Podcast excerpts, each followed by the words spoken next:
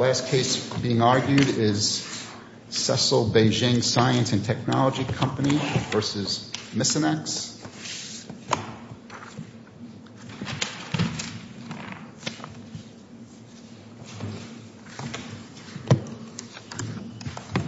Mr. Biaggi, I see you reserved two minutes for rebuttal. You begin whenever you're ready. Yes, good. Thank you.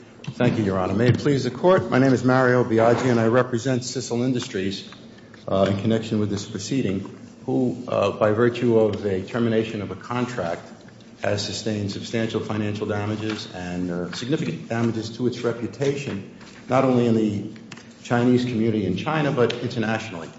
And we respectfully submit that in that context, that Cicel and the law requires some identification as to what the basis for that termination was, specifically the bribery charges and the affirmative defense of illegality. Uh, to date, uh, we do not have questions as to the nature of the bribe, who committed the bribe, what was it for, how much was it for, when did it happen, and what contract did it procure.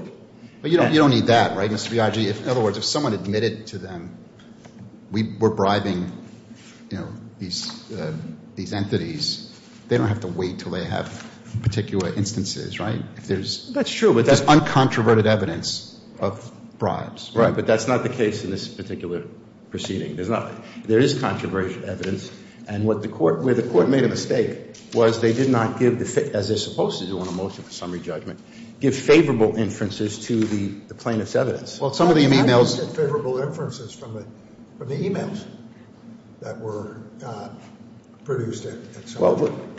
I can't discuss all of them, all the e-mails. Let me give you a couple of them. Can you defend each one? I mean, Yes. Cicel was saying that they engage through agents uh in in um this kind of kind of bribery. Well, that's they're claiming, because they don't do it personally, but they they hire people to do that, or they retain people in some way to do it. Why isn't that enough?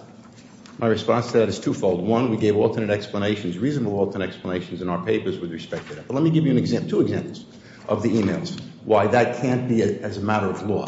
There's a Battles e-mail, uh, an employee in April of 2017, in which that contention that Cicel was involved in bribery uh, cropped up. Now, what the Court didn't consider, and what's in the evidence, is that there's testimony from Mr. Battles in uh, that as of February 2016, he did not know of any bribery that Cicel committed, and he thought that that was difficult for them in terms of being competitive with all those other uh, subsidiary companies that do engage in the bribery. That's what he said as far as February of 2016 concerned. The e-mail that the Court relied on, that was in April of 2016, and only two things happened differently in the interim. One, there was testimony uh, that um, he became fearful for his job, okay? There was pressure on him, and he became in virtue of a whistleblower. So that's a question of fact. Let's put that one aside, Mr. Biaggi. The one I want you to focus on, um, as a result of the internal investigation, they uncovered a draft e-mail. This is at 529 of the appendix from September 2014, written from Sunny to May. And it says, APD, one of the sub-dealers, has good experiences on handling business under the table. Sometimes it's very helpful. Sometimes it's very dangerous. Um, and so for big cities such as Shanghai and Guangzhou, we could take could not take that risk.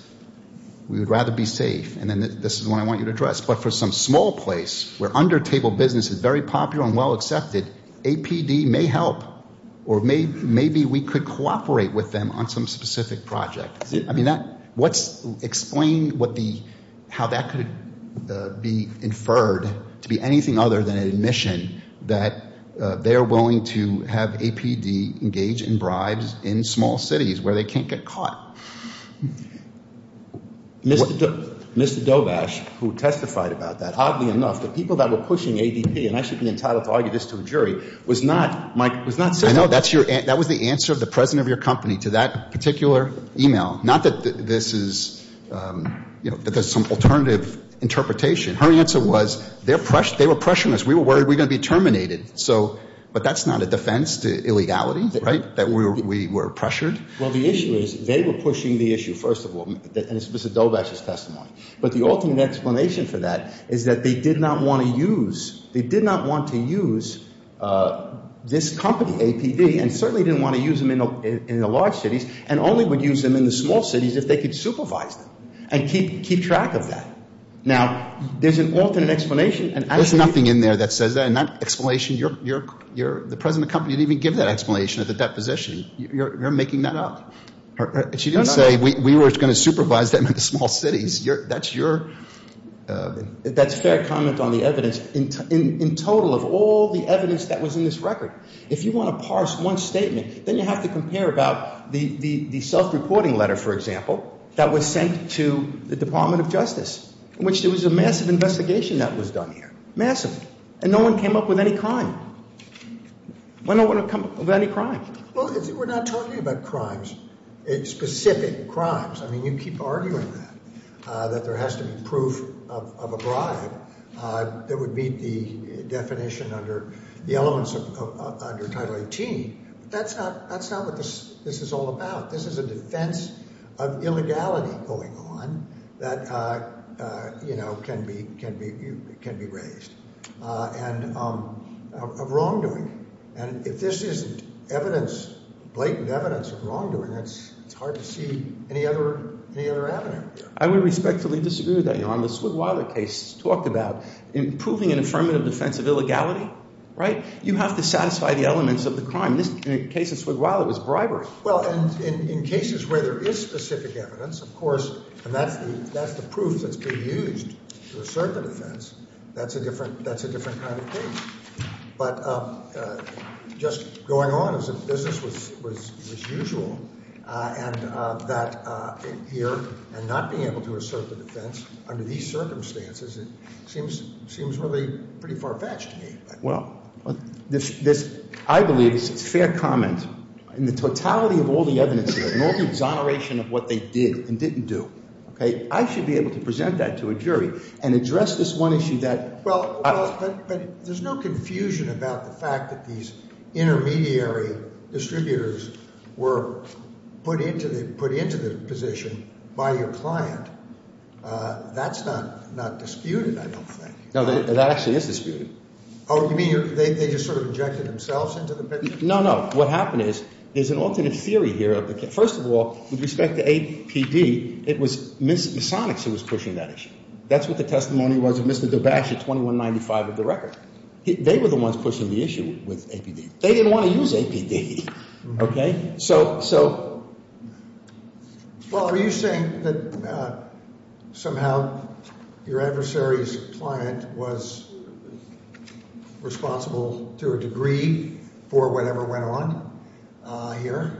I'm saying what they wanted to do, there's a reasonable argument to make on the record that they wanted to utilize those subcontractors that were more inclined, excuse me, to engage in the type of conduct that they're accusing Cicel of. Then there's records in there. In fact, there's a— Why is that relevant if Cicel was also on board? In other words, uh, two wrongdoers, one of whom blows the whistle and the other doesn't. The other is the blowee, if you will. Well, the problem with that is you're basically affirming a defense, an affirmative defense, without any evidence, any evidence of the actual legality. How could they not—how could they not, in the midst of all of the evidence, much of which is exculpatory, much of which is exculpatory, take this one isolated email and say, okay, they're guilty of a crime? What crime? All right. Thank you, Mr. Biaggi. We'll hear from Mr. Cleary.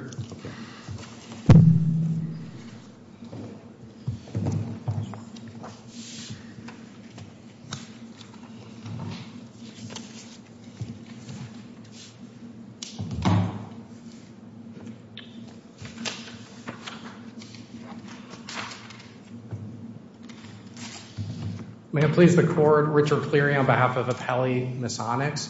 For three reasons, this Court should affirm the judgment below. First, Cicel's emails admit to bribery, satisfying the first element of New York's illegality defense. The rest of the record corroborates those admissions. Second, Cicel's admitted illegal conduct was central to or a dominant part of its course of conduct in connection with the contract, satisfying the second element of New York's illegality defense. And third, with respect to Cicel's defamation claim, um, Misonix's statement in the 8K was true and in any event is protected by absolute or at a minimum qualified immunity. With that, I'm happy to take questions from the panel. Well, I think, uh, you know, I picked up the draft email because I think there are portions of those other emails that, you know, it's kind of broken English.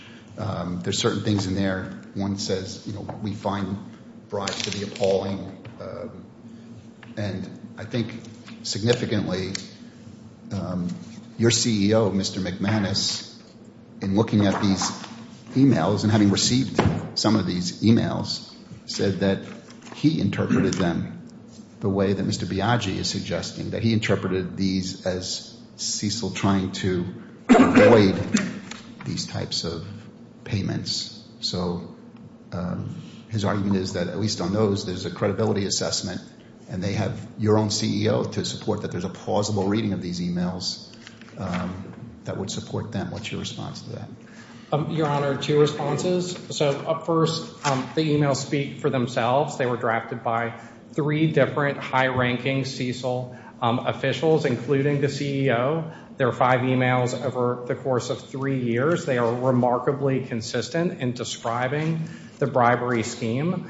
Um, and second, with respect to The CEO said this. This is his deposition testimony. Your client says that he interpreted the Cicel's emails to Cicel had to have control of who their sub-distributors were because if they didn't pick the sub-distributors themselves, they would wind up with sub-distributors that make payments. And they didn't want to deal with those kind of sub-distributors. So this is your client interpreting these emails to mean that they didn't want to deal with those kinds of distributors. So why isn't that, at least on that, create a jury issue?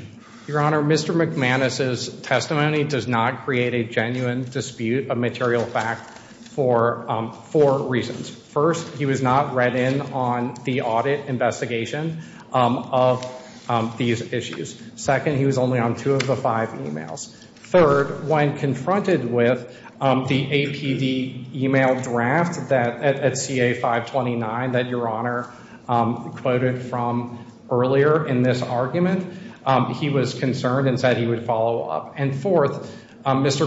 McManus was not told about Cicel's 2014 bribery fine and testified that it would have affected Cicel's relationship with Misonix. And you would have us believe or conclude that there simply were no genuine issues of material fact. Is that right? That's correct, sir. All right. In other words, you're saying that a jury would be compelled to find for you uh, under the evidence. But there's no, as a matter of law. That's right, Judge Walker. Um, there is no reasonable reading um, of the emails other than as a confession, as multiple confessions over multiple years to illegality on the part of Cicel. But they do have a view of this, right? There is another view. Perhaps we shouldn't give it much weight or credence. But Mr. Biaggi and his clients have a very different interpretation of these matters. Is that fair? There is a dispute. The question is whether it is a genuine dispute as to material fact. And it's not genuine because? Because the emails simply don't describe a scheme to evade bribery. They describe a scheme to facilitate bribery. Bribery is an issue. Cicel does not directly handle these matters. Instead, they enlist sub-distributors to handle these matters to facilitate bribes to the end user to place Misonix' products. That's what the emails say.